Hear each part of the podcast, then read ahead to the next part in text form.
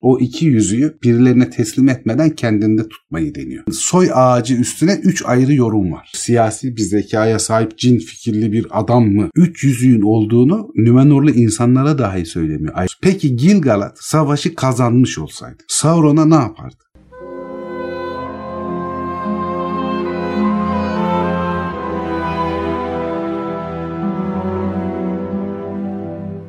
Merhaba Zafer abi.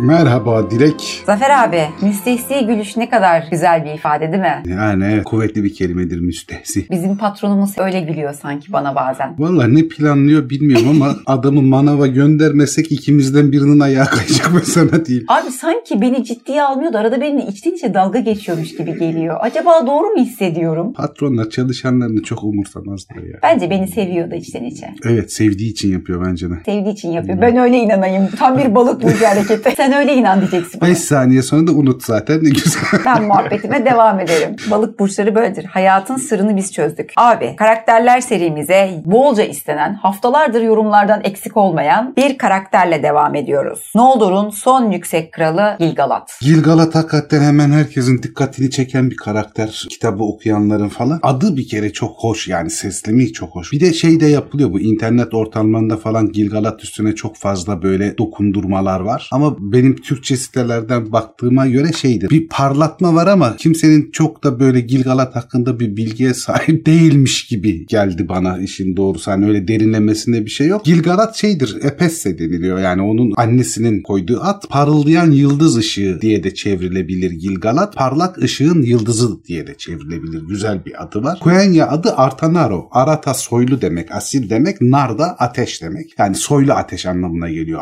Asıl adlarından biri bu. Sindarince çevirisi de şey Rodnor. Rodnor da Raut'la ya yüce ile asille Naur ateşin karışımı olan bir isim. Bir de asıl ismi var bunun. Erenion deniliyor. Bu da kralların filizi diye çevriliyor ama orada filiz dediği herhalde kral olacak çocuk. Kralların veliahtı gibi bir anlamı Kral var. tohumu gibi. Kral tohumu gibi ya da. Bunun kral olacağı sanki doğduğunda belli. Abi bir şey dikkatimi çekiyor. Ondan önce kral olanlar Finve, Feanor, Fingolfin, Fingon. Sonra Gilgalad. hani bilmeyen birine söylediğinde ne alakası var şimdi diyecekmiş gibi. F'den sonra G geldi diye. Ya o benim dikkatimi çekti Ha, bunlar. evet F'liler değil mi? Bir de hepsi karışır birbirine girer. onların Aynen yani. öyle. Öyle de bir durum Gilgalad vardı. o yüzden ayrılıyor olabilir mesela. Ayrılıyor bir de işte limanlarda duruyor. Yanında kirdan var. Böyle resimler falan da şeydir. Hani Gilgalad'ın hep böyle çok çekici, yakışıklı, çok etkili bir adamdır. Biraz ondan oluyor. Bir de Gilgalad'ın durumu karışık Dilek. Yani şöyle karışık. Gilgalad'ın soy ağacı üstüne 3 ayrı yorum var. Bu Silmarillerde anlatırken bir bölümü gene unuttuğum için reklam yapamayacağım. Abi böyle olmuyor. Unutuyorum.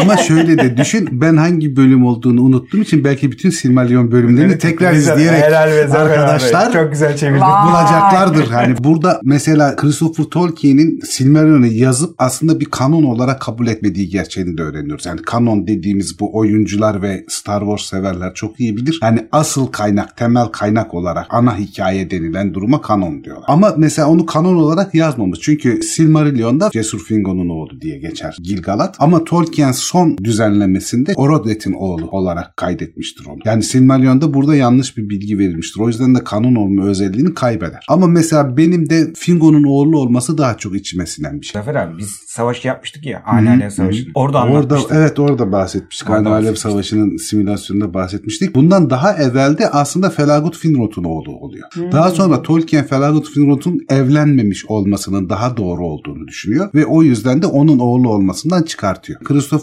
Tolkien bu 12 ciltlik kitaplardan birinde aklıma gelince söylerim hangisi olduğunu. Orada şey diyor. Yani Silmarillion'da kabul ettiğimiz gibi Fingon'un oğlu olarak devam etseydik bütün hikayede pek çok yeri yeniden değiştirmemiz gerekecekti ve ben böyle zahmetli bir çalışmayı ikinci kez göze alacak şeyde yaşta değilim. O yüzden oradaki bilgi değil babamın son bilgisi olan Orodet'in olduğunu doğru kabul etmelerini isterim okuyucuların diyor. Bir hata yaptım ben diyor. Çünkü bütün belgeleri hakim değilmişim ki diyor bunu gözden kaçırdım. Öyle Yani Silmarillion'u toplarken orada bir Evet yani oradaki son notları demek ki şey yapamadı. Ama yani bu Yetişemedi. hata da çok normal değil mi Normal. abi? Çünkü Tolkien'in not alış şeklinin böyle görsellerini Korkunç gördük. ya, Yani, yani. onu çözmek için zaten hakikaten ömür lazım. Ömür lazım. Yani o hakikaten çok büyük iş. Onun editörlüğünü yapmak inanılmaz zahmetli bir iş. Yani her şey üst üste, her şey küçük kağıtlarda hangisi hangisine bağlı falan. Christopher Tolkien de babasına nasıl sadıksa aslında Evet. üstüne gözünü kapatıp dese ki ya bu böyle kardeşim Bilemez. kimse bilmeyecek Bilemez. zaten. Evet çünkü notların orijinali kendisinde zaten. Yani kimseye vermek durumunda da değil. Sen sonra git Elf'li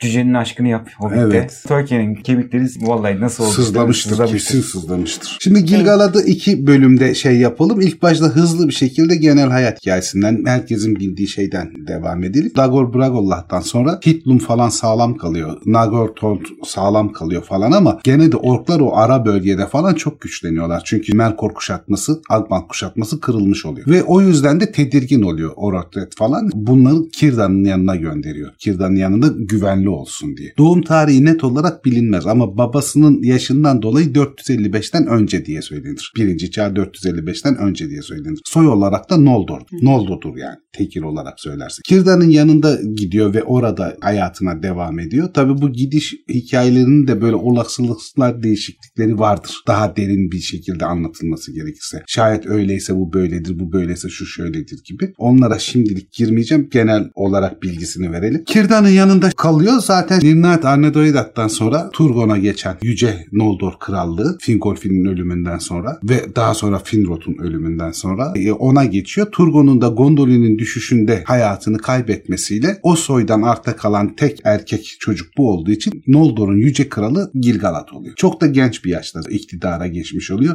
Birinci çağ 510 gibi. Ama orada şöyle bir durum var. Kirdan'a karşı her zaman saygılı ve aslında Lindon bölgesinde falan Kirdan'la denk bir hakimiyetleri var. Kirdan oranın neredeyse resmi olmayan asıl yöneticisi. Ama Noldor'un yüce son yüce kralı Gilgalad. Gazap Savaşı'ndan sonra zaten Beleriand'ın büyük bir coğrafyası yok olduğunca ve sadece Lindon, Forlindon ve Harlindon bölgeleri Beleriand coğrafyasından silinmiyor. Oralar batmıyor. Liman bölgeleri oraya gidiyorlar Kirdan'la beraber ve orada işte efsanevi Midlond'u yani gri limanlar batıya giden gemilerin yapıldığı yerin kurucusu. Kirdan oranın kurulması aşamasında kral olarak bulunuyor ve oranın yerleşimini sağlıyor. Bir flashback yaparsak Gazap Savaşı'ndan önce artık bütün şey kuvvetleriyle orklar ve Morgoth kuvvetleri üstlerine geldiği zaman bunlar limanlarda da Kirdan'la beraber tutunamıyorlar. Valar Adası'na gidip yerleşmeleri o sırada gerçekleşiyor. Valar Adası'nda oldukları için Gilgalad'a ve Kirdan'ın belli sayıdaki halkına dokunamıyorlar. Çünkü hem Ulmo'nun kudretinden orklar çok korkuyor ya da Morgoth çok korkuyor sularda olan kudretinden. Ayrıca zaten geleneksel olarak da sularla ilgili korkular var. Tıpkı cücelerde olduğu gibi. Evet. Denizleri, suları falan hiç sevmiyorlar. Hobbitler de sevmiyordu. Hobbitler de hiç sevmiyor. Hobbitlerin sadece tuklar sever, macera severler sever. De onlar da çok özel olarak sevmezler. Zaten garibanlar da sık sık yani şeyde Brandy Badisi nehrinde bile kayık yönetemedikleri için devrilip boğuluyorlar falan yani. Yüzme bilen doğru düzgün Hobbit yok. Frodo'nun annesi babası da bir kayık Evet. kazasında ölüyor zaten. Ben de Frodo bölümünden biliyorum. E, Frodo bölümünden bu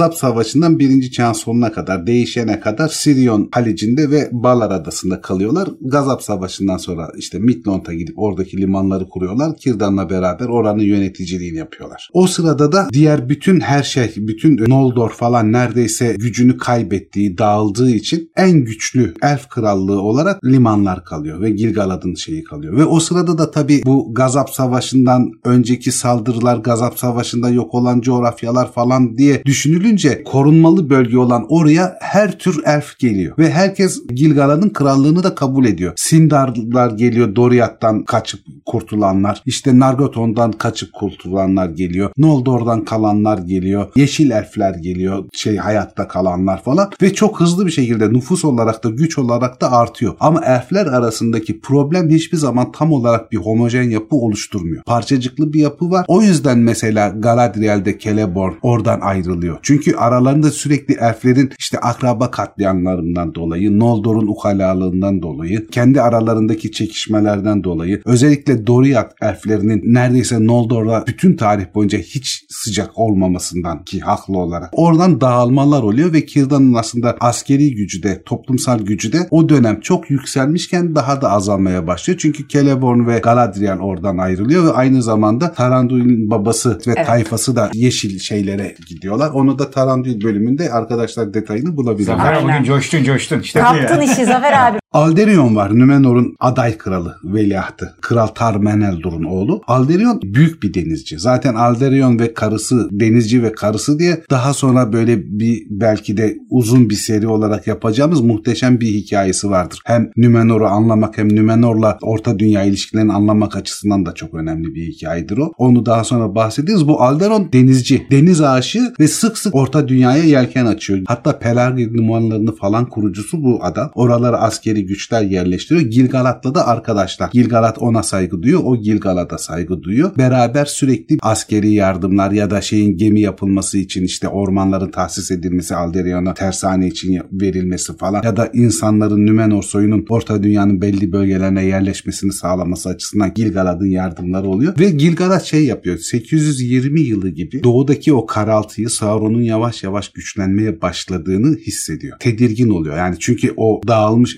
elflerle Sauron'un gücüne karşı koyamayacağını biliyor. Alderon'la babasına bir mektup gönderiyor. Diyor ki hani siz askeri güç olarak iyi durumdasınız. Büyük bir medeniyet kurdunuz. Çok güçlü ordularınız ve zenginliğiniz var. Biz orta dünyada çok ciddi bir tehlikeyle karşı karşıyayız. İhtiyacımız olduğunda bize yardıma gelmenizi rica ederiz. Babası çok bunu şey yapmıyor. Hani önemsiyor ama çok da büyük bir yardımda falan bulunmuyor. Geçiştiriyor Tarmeneldur. Ama Alderion tahta geçtikten sonra askeri yardımı arttırıyor. Limanların kurulma işini arttırıyor. Oralara Nümenor vatandaşlarının isteyenlerinin yerleşmesini de arttırarak Gilgalad'la beraber Sauron'a karşı güçlü bir yapı oluşturmaya çalışıyorlar. Gilgalad'ın dağılanlardan biri de çok meşhur abimiz Celebrimbor. Çünkü Kurufi'nin oğlu Noldor orada tersleniyor diğer elfler tarafından falan da. Ama bu da dedesi kadar olmasa da Fëanor kadar olmasa da büyük bir usta, büyük bir yetenek. Çok zeki, çok becerikli birisi. Kendi halkının bir kısmıyla beraber ve Moria'da özellikle Mitri'nin bulunmasından sonra cücelerle de ticari ve arkadaşlık ilişkisi kullanarak o bölgelere yakın Erigion'a gidip yerleşiyor. Hatta şeyden bahsetmiştik zaten daha önce. Cücelerin Moria kapılarını falan yapan ustalardan birisi de Celebrimbor'un kendisi. O kadar yakın cücelerle. Resmen bu anlaşmazlıklar da devlerin husumeti gibi değil Evet, mi ya? yani- Böyle hepsi bir de sülalesini toplayıp götürüyor. Evet yani şey hikayesi var işte senin kabul etmeyip hani mutlak iyi mutlak kötü diye Kabul inat ettiği ama aslında her şeyin flu ve gri olduğu durumlar onlar. Kimin kimle neden geçinemediği ya da kimin kimle neden geçindiği sorularının aslında o kadar soylu amaçlarla değil de biraz çıkar ilişkileriyle de alakalı olduğunu görüyoruz aslında. Sauron biraz daha kuvvetlenince falan Anatar adını alıyor. Gilgalad ve Kirzan'ın yanına geliyor. Onlara yardım teklif ediyor falan. Onların arasına girmek istiyor. Özellikle Gilgalad çok şey korunmacı, çok temkinli, çok tumturaklı bir yöneticidir. Hiç risk almaz. Ve zaten saldırgan bir tipte değildir.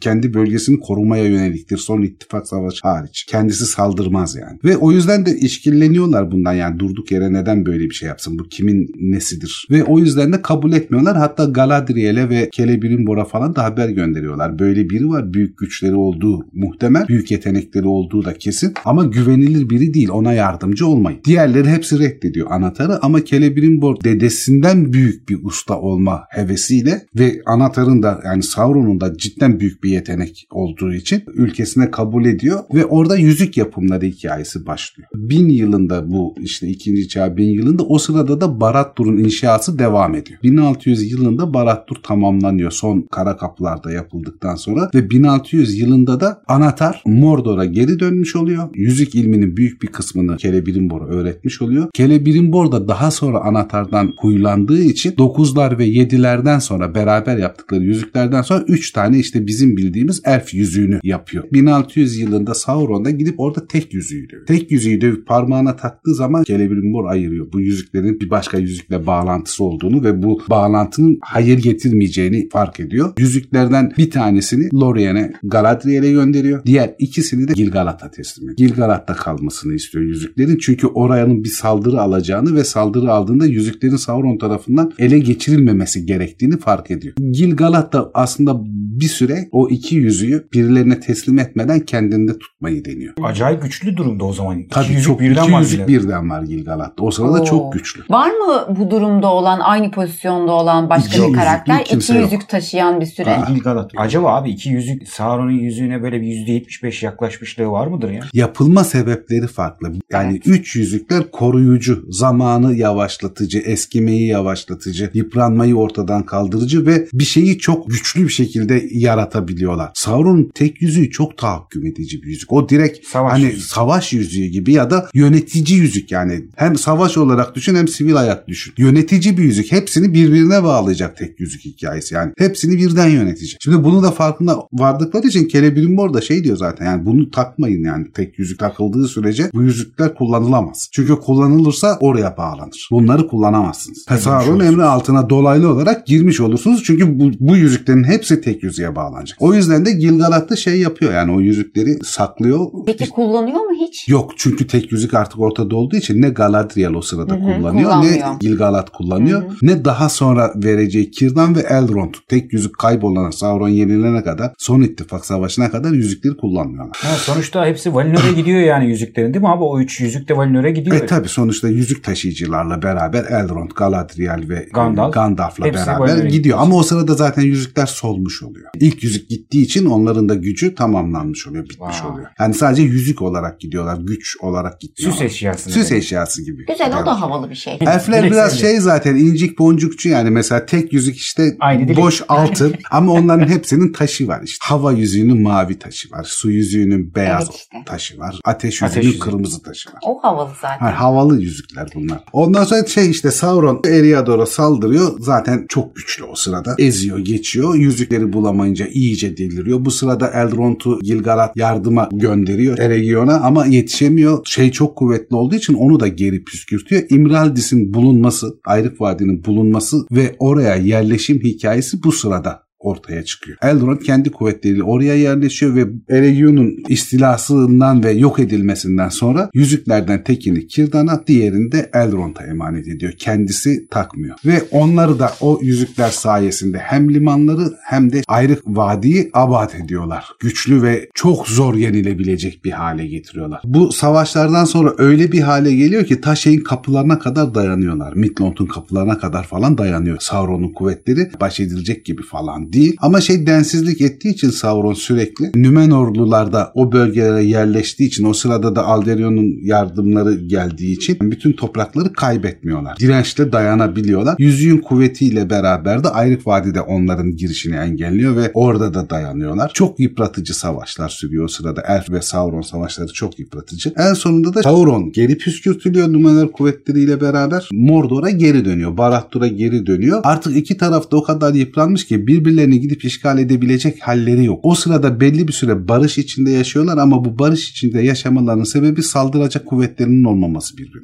Birbirlerini sevdiklerini. Sevdiklerinden değil. Bu şey zamanında bu bizim genç arkadaşlar hatırlamaz da bin tane bizde nükleer bomba var. Bin tane Aynen. sizde nükleer bomba var. Siz atarsanız biz de atarız. Yani o işin sonu yok. Yani o atarsa o atacak. Birbirlerinin korkusundan hiç kimse tabii nükleer bomba kullanmaz. Çünkü Aynen. her ikisi de bir diğerini ve dolayısıyla dünyayı yok edecek güce sahip. Meşhur Soğuk Savaş. Soğuk Amerika Savaş hikayesi. Sonra çok eğlendiler Amerikalılarla Ruslar. Sonra Hollywood bunu çok ekmeğini yedi. Ticari olarak başarılı bir dönemdir. Soğuk Savaş yılları. Bin tane film çektiler ya. Abi ya hiç bitmedi filmler ya. Zorunlu barış devam ettikten sonra da Sauron ben Orta Dünya'nın kralıyım falan diyor. Gilgalad buna cevap vermiyor. İşte ben Orta Dünya'nın efendisi oldum falan deyince Nümenor'da işte Arfarzon kral. Yani oraların bir kralı varsa benim diye inanılmaz bir kuvvetle geliyor Orta Dünya'ya. Yalnız şöyle bir durum var. Diğer Nümenor kralları gibi Alderion gibi falan değil. O gidiyor Pelargir'e inmiyor. Umbar'a gemilerini getiriyor. Gilgalad'la hiç konuşmuyor bile muhatap almıyor. Şimdi o hep gözden kaçıyor. Gilgalad'ın oraya getirmiyor ordusunu yani. Umbar'a getiriyor. Umbar'da yerleştiriyor ordusunu ve Sauron'a gelip teslim olmasını iletiyor. Öyle büyük bir kuvvet ki onun kuvveti. Hiç savaşmadan Sauron geliyor ve işte teslim oluyor. Gilgalad bu sırada ne Nümenor'a ne Sauron'a hiçbir şekilde karışamıyor. Sadece kendi bölgesinde duruyor, tutunuyor. Elfleri çok ciddiye almıyor Nümenorlular o zaman. Ama iş böyle devam etmiyor tabii. Orada Sauron Nümenor hükümdarlarını falan iyice zıvanadan çıkartıp saçma sapan bir hale getirince sadıklar hariç bütün Nümenor adası batıyor. Bütün Nümenor uygarlığı ve askerleri sona eriyor. Son kurtulanlar da 9 gemiyle beraber Orta Dünya'ya çıktıklarında artık tabii eski ihtişamları falan yok tabii. Gene o Nümenor soyunun kanının savaşçılık kıskançlıkları var ama Gilgalad bunları hoşlukla karşılıyor. Çünkü oradan çıkıyorlar karaya. Ve onlara kuzey taraflarını ve Gondor taraflarını yönetebileceklerini söylüyorlar. Numenor'un batışı sırasında da Sauron bedensel olarak yok olduğu için o sırada bir Sauron tehdidi de yok. Yani direkt olarak bir Sauron savaşması söz konusu değil. O kendi bedenini toplamaya çalıştığı bir süre o süre. O yüzden de şey çok iyi karşılıyor Numenor insanları ve onlara iki krallık birden kurmalarına müsaade ediyor ve yardımcı oluyor. Hatta Elendir'le o kadar iyi dostlar ki Palantir hikayesinde anlattığımız Emini Brandt'taki o üç kule var ya Ekletion Kulesi. O Emini Bright'ın Numenorlular değil de Elendir'e yardımcı olmak için Gilgalad'ın kendisinin yaptırdığı söylenir. Böyle büyük dostlukları var aralarında. Zaten kaderleri de ölümleri de birlikte oluyor. Sauron zaman içinde kendini toparlayıp güçlendikçe Gilgalad da zamanla kalabalıklaşıp ciddi bir kuvvete sahip oluyor. Hatta o Sauron'un olmadığı dönemlerde kendi ülkesinin sınırlarını da her yöne doğru biraz geliştiriyor. Kendi medeniyetini de arttırıyor ve o sırada diğer iki güçlü krallık olan Numenor krallıkları, Kuzey ve Güney krallıklarıyla da dost olduğu için çok ciddi bir kuvvete sahip oluyorlar. Ama Sauron da ciddi bir şekilde kendini geliştiriyor. Tek yüzüğüyle kuvvetiyle beraber korkunç bir hale geliyor. Barad-dûr'u iyice abat ediyor. Ork orduları, Doğu insanların orduları hepsiyle devasa bir hale geliyor ve şey diyorlar. Bu işi sonuçlandırmamız lazım. Yoksa Sauron'a ne kadar zaman tanırsak o kadar kuvvetlenecek. O yüzden de son ittifakın anlaşması yapılıyor. Gondor, Arnor krallıkları ve Gilgalad'la beraber. Ve Elrond efendi tabii. Son ittifak savaşı 3441 olması lazım yanlış hatırlamıyorsam. Abi o filmin aslında ilk başladığı İlk başındaki yer, yer. ama Elrond'u gösteriyor. O Elrond Gilgalad'ı anlatıyor. göstermiyor. Elrond divanında da demiştik yani o hikayeyi Aynen. Elrond anlatıyor. Ama Gilgalad'da görünüyor. Şey Çok yani, kısa 2-3 saniyelik Başında bir komutan gözüküyor. olarak gözükmüyor. Yani Ha, orada yok, o, yok. o artistlikli bir adam Yok yok hani ortada. çok göze sokulmuyor ama bir an Gilgalad'dan Evet, evet. bahsettiğinde bir karakter Aynen. gözüküyor diye hatırlıyorum. Öyle Yani mi? Öyle Doğrudur. hatırlıyorum. Hocam bilmeyenler var yine. Yok Gilgalad biliyoruz kardeşim. Bizim Gilgalad ya. Sen ne diyorsun ya? Ve bu son ittifak savaşının hazırlığı zaten şey sürüyor. 3 yıl kadar planlaması falan sürüyor. Kendi ordularını Midlond'da toparladıktan sonra direkt olarak Mordor'a doğuya doğru gitmiyor. Ayrık Vadi üzerinden güneye doğru çıkarak devam ediyor. Bunun sebebi de o sırada aralarının aslında pek de dostça olmadığı ama yine de bu ittifaka katılacak olan Taranduin'in babasının yeşil elflerini, Milford Ormanı elflerini, Oroper'in elflerini alıyor. Moria madenlerinden, Kazattum cücelerinden bir ordu alıyor. Yol boyunca ordunun sayısını da daha da arttırarak Mordor'a doğru gidiyor. Zaten Mordor kapılarına gelmeden önce ciddi bir mücadele oluyor. Sauron'un kuvvetleriyle yapılan mücadele sırasında işte Taranduin'in de ruhunun yaralı olmasını bir şekilde korku ve dehşet içinde bir hayat geçirmesini sağlayan neredeyse Milford ormanlarındaki elflerin üçte ikisinin yok olmasıyla sonuçlanan bir zafer kazanıyorlar. Ama çok ciddi de kayıplar veriyorlar orada. İşte kara kapılara ve Barad-dûr'a doğru ilerliyorlar. Ve şey yapıyor yani biz bunları öyle hani Barad-dûr'a saldırıp çıkartamayız. Bu çok pahalıya mal olur bize bunu başarabilsek bile. O yüzden de kuşatma harekatı yapıyorlar. Elinde sonunda tükenecekler diye. 7 yıl sürüyor kuşatma ama 7 yılın sonunda Barad-dûr'dan hala mancınıklarla ateşli taşlar falan atıldığı gözleniyor. Yani bir türlü de onlar da zayıflamıyorlar yani. Elendil, Elrond, Círdan ve Gilgalad Orodruin'in tarafında yerleşiyorlar. Orada bulunuyorlar. Sauron casusları ya da kendi özel yetenekleriyle bunların ne tarafta yerleştirdiklerini fark ediyor ve direkt Orodruin tarafından savaşa katılıyor. Kendi giriyor. Kendi giriyor. Parmağında tek yüzükle beraber. Korkunç bir güce sahip tabi. Ama buna rağmen bir anda Gilgalad'ı Tolkien'in bir yazdığına göre boğazından yakalıyor, tutuyor. Bir savaş sonrası Gilgalad ona Direniyor zarar mu? veriyor, direniyor. Savaşıyor ama sonuçta eli o kadar sıcak ki Sauron'un onun elinden çıkan ısıyla yanarak ölüyor. Ve o sırada da Sauron'a Sauron'a. Elendil saldırıyor. Onu mesela şaşırtıyor o saldırı. O sırada o kadar çabuk bir saldırı beklemediği için Elendil tarafından da yaralanıyor. Dengesini kaybediyor ama Elendil'e de topuzuyla vurarak Elendil'in de ölmesini sağlıyor. Ve Elendil'in altında kalan Narsil o sırada kırılıyor. Isildur babasının peşinden gidip can havliyle kırılmış Narsil'i alarak biraz da gözü karaca öylesine savuruyor. Ve o sırada parmağını kopartıyor. Yüzük parmağını kopartıyor Sauron'un ve Sauron orada bedensel olarak yok oluyor. Çünkü güç yüzüğünden ayrılmış oluyor. Oluyor. Savaş bu şekilde kazanılıyor. Aslında hikayenin yani yüzük hikayesinin başlamasına vesile olan karakter de Gilgalad olmuş oluyor Gilgalad böylece. tabii yani Son İttifak'ın kurucusu, planlayıcısı Gilgalad. Mesela filmde çok Görüntü akıllıca olarak yapılmış şeylerden biri şu. Yüzük kopunca parmağından hani bir patlama oluyor. Neredeyse hani bizim nükleer patlama görüntülerinde Yani şok gördüğümüz dalgası. gibi şok dalgası bütün herkesi yere salıyor. Öyle bir güçlü. İşte ona Mayirik diyorlar. Yani Mayaların özel güçlerini gösteren bir sahne. Yani bir Maya ile savaşırsan ve kazanırsan ya da uğraşırsan bu şekilde inanılmaz bir güce sahip olabilir. Nükleer bir güce sahipmiş gibi gözükebilir. Peter Jackson o şekilde çözmüş. Hatta 3 ayrı giriş hazırlar Peter Jackson. İlk ikisini çeker ama stüdyo başka bir şey istediği için çok kısa sırada bizim şimdi izlediğimiz bu patlayarak yok olma sahnesini çeker. O mesela diğerleri kadar hazırlanmış değildir ve diğerleri kitaba daha sadık hazırlanmıştır. Sauron'un gücü meselesini bu şekilde okuyucuya iletmiş oluyor Peter Jackson. Ve böylece Gilgalad Sauron'un yüzünden hayatını Orodruin'in önünde kaybetmiş oluyor. Son Yüce Kral değil mi abi? Son Yüce Kral. Ondan sonra zaten Noldor orta dünyada Galadriel kalıyor yani. Başka da bir Noldor kalmıyor. Evet sonra zaten Yüzük Savaşları, Yüzük Tabii Noldor serüveni şeyde var tabii hani batıda var. Valinor geri dönen. Valinor'da Noldor var ama Glorfindel de ölümden döndükten sonra geldiği zaman evet iki Noldor oluyor. Bir de Glorfindel de Noldor çünkü. Abi Gilgalad'ın meşhur mızrağı var bir de. Aiklos. Evet. Çok önemli bir silah. Aslında mızrak deniliyor ama mızrak değil. O şöyle mızrak uzunluğunda önü kılıç olan bir şey. Yani değişik bir şey. Ve ona özgü bir silah. Gilgalad'a özgü bir silah. Hatta öldükten sonra o silahı da bulamıyorlar. Mesela Aiglos'un da Yok bir o. yerde saklamak için ya da onun yanına gömmek için falan bir şey bulamıyorlar. Hatta Gilgalad'la Elendil'in cesedini bile bulamıyorlar. Hani direkt resmi olarak öldüğünü gören Kirdan'la Elrond var. Onun haricinde yani kimse öldüklerini falan da görmüyor. Zaten Şahit olan onlar görmeseler bile Ve onlar tabii. onlar dedi mi zaten herkes öldü derse ölmüştür. ya yok çünkü ortalıkta da yoklar silahları dahi yok. Yani o- orada inkar edilecek bir durum söz konusu değil. Silahı bayağı havalı ama. Çok havalı çok efsanevi bir silah zaten. Yani böyle şarkılara konu olmuştur. Yani Ayaklos'un eline aldığında Gilgalad bütün düşmanlar korkuya kapılırdı falan diye böyle epik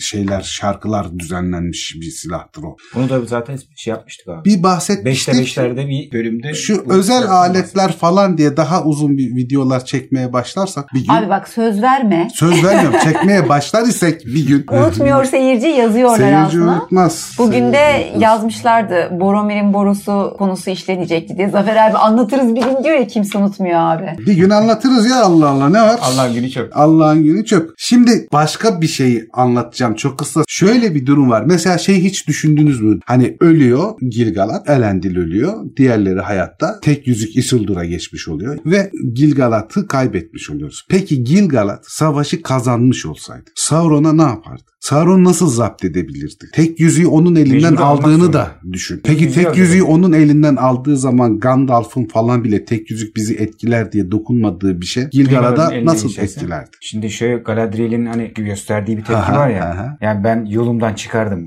Bak onu elime almadım kurtardım diyor ya. Yani böyle göründüğünden daha tehlikeli bir iş aslında o iş. Hani Gilgalad'ın oradaki tavrı. Mesela Gilgalad şey de yapıyor. Üç yüzüğün olduğunu Nümenorlu insanlara dahi söylemiyor. Ayrıyeten bir üç yüzük olduğunu. Ha, bu sırada da Nümenorluları kullanmış oluyor aslında. Doğru. Hmm, doğru. Acaba şey mi çok siyasi bir zekaya sahip cin fikirli bir adam mı? Evet, sorusu öyle. Alır mıydı çıkıyor. abi sence Sauron'un elinden yüzüğü? Ya mecbur alacak zaten de başka şansı İşte yok ki. atabilir miydi mesela? Hani aldı diyelim. Sauron'u yendi. Atardı. Yani di- direkt diyorsa tamam atardı abi. Onun üstüne Atardı. dileğin üstüne laf söyleyemeyiz biz. Abi çok güzel anlattın. Ben aşırı ikna oldum Gilgalad atardı. ne diyorsun abi hakikaten sence? Atamazdı bence. Şöyle düşün. Şimdi bu üç yüzükler tek yüzüğe bağlı. Tek yüzük Sauron'da. Bu Orodruin dağında mevzilenmiş. Yüzük taşıyıcılarından ikisi zaten yanında. Diğer iki yüzüğü atıp yok etmeyi niye akıl etmiyor o zaman? Ve O da var. Doğru bak onu hiç. Orodruin'in yanında at o, o diğer iki yüzüğü at. Savaşı kaybetsen bile o üç yüzüğün gücü Sauron'a geçmemiş olur en azından. Daha zayıflamış olurlar. Demek ki alacaktı. Bence alabilirmiş yani. Çünkü mi? zaten yüzüğü atabileceğini Ben de bak Zannetmiyorum yani. %51'e geçti benim de. Alacak mecbur alacak zaten Evet. Sauron elinden. Alınca diğer zaten kendisi de kral olduğu için için bence yüzüğü kendi takacaktı ve kader yine bambaşka. Ya Yani Sauron'la. yeni bir Sauron olabilirmiş. Evet muhtemelen. abi ben buna ikna Yani oldum. bir de şey hikayesi var mesela Sauron'un soruluyor arkadaşlardan da ve bu aslında bayağı tartışma konusu bir durum. Yani Sauron bir Maya Gilgalad'la kavga ediyor. İşte yok Elendil'le kavga ediyor. Isildur parmağını kesiyor bilmem ne falan. Ya Sauron'a gücü yeter mi hikayesi falan. Bu Mailik denilen güçler aslında orta dünyada kullanılması yasaklanmış güçler. Valar tarafında. Şöyle kullanılması yasaklanmış güçler. İstarilerin de bütün gücünü kullanması yasak zaten. Hı. Hani şeyden biliyoruz. Gandalf, Saruman hikayelerinden. Şimdi şey diyor Martin Martinez ki en önemli Tolkien araştırmacılarından birisidir dünya tarihindeki. O diyor ki Mailik gücünü kullanamazdı. Çünkü kullanırsa bu sefer Valar orta dünyaya dahil olmak zorunda kalırdı. O zaman da elflere karşı yeniden hayatta kalma gücü olduğu için yüzük yok olmadıkça yeniden toparlanıp kazanma şansını tamamen kaybederdi. Çünkü Morgoth'a yaptıkları gibi Valar gelir kolunu bacağını keser sonsuzluğa atardı. Hiçbir şansı kalmazdı. O yüzden tüm Hmm. gücünü kullanamaz. Sauron için Sauron için. Bak, Yani çok Sauron fikir. kendini tuttuğundan değil olasılığını arttırabilmek adına bu gücü kullanmadı der. ilginç güzel bir yaklaşım. güzel bir hikaye bu hakikaten. Evet. Ne diyorsun?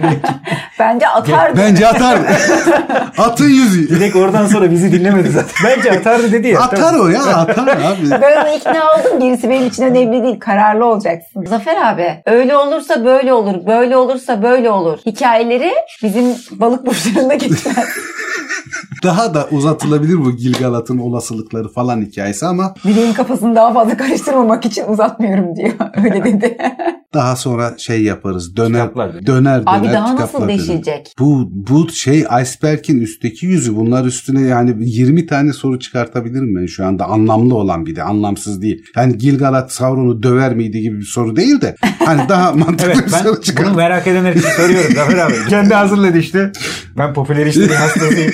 Gilgalad Sauron'u dövdü? Dövemedi. Zaten açık ortada adam öldü gitti ya. Atardı ama. Ama atardı canım onu. Atardı. Ya sen dedikten sonra biz hep beraber onu atardık bile aşağıya. Herhalde. Evet Zafer abi. Verdiğin bilgiler için teşekkür ederiz. Rica ederim. Yeni bölümlerde görüşürüz. görüşürüz patron, görüşürüz Dilek ve görüşürüz arkadaşlar. Görüşürüz.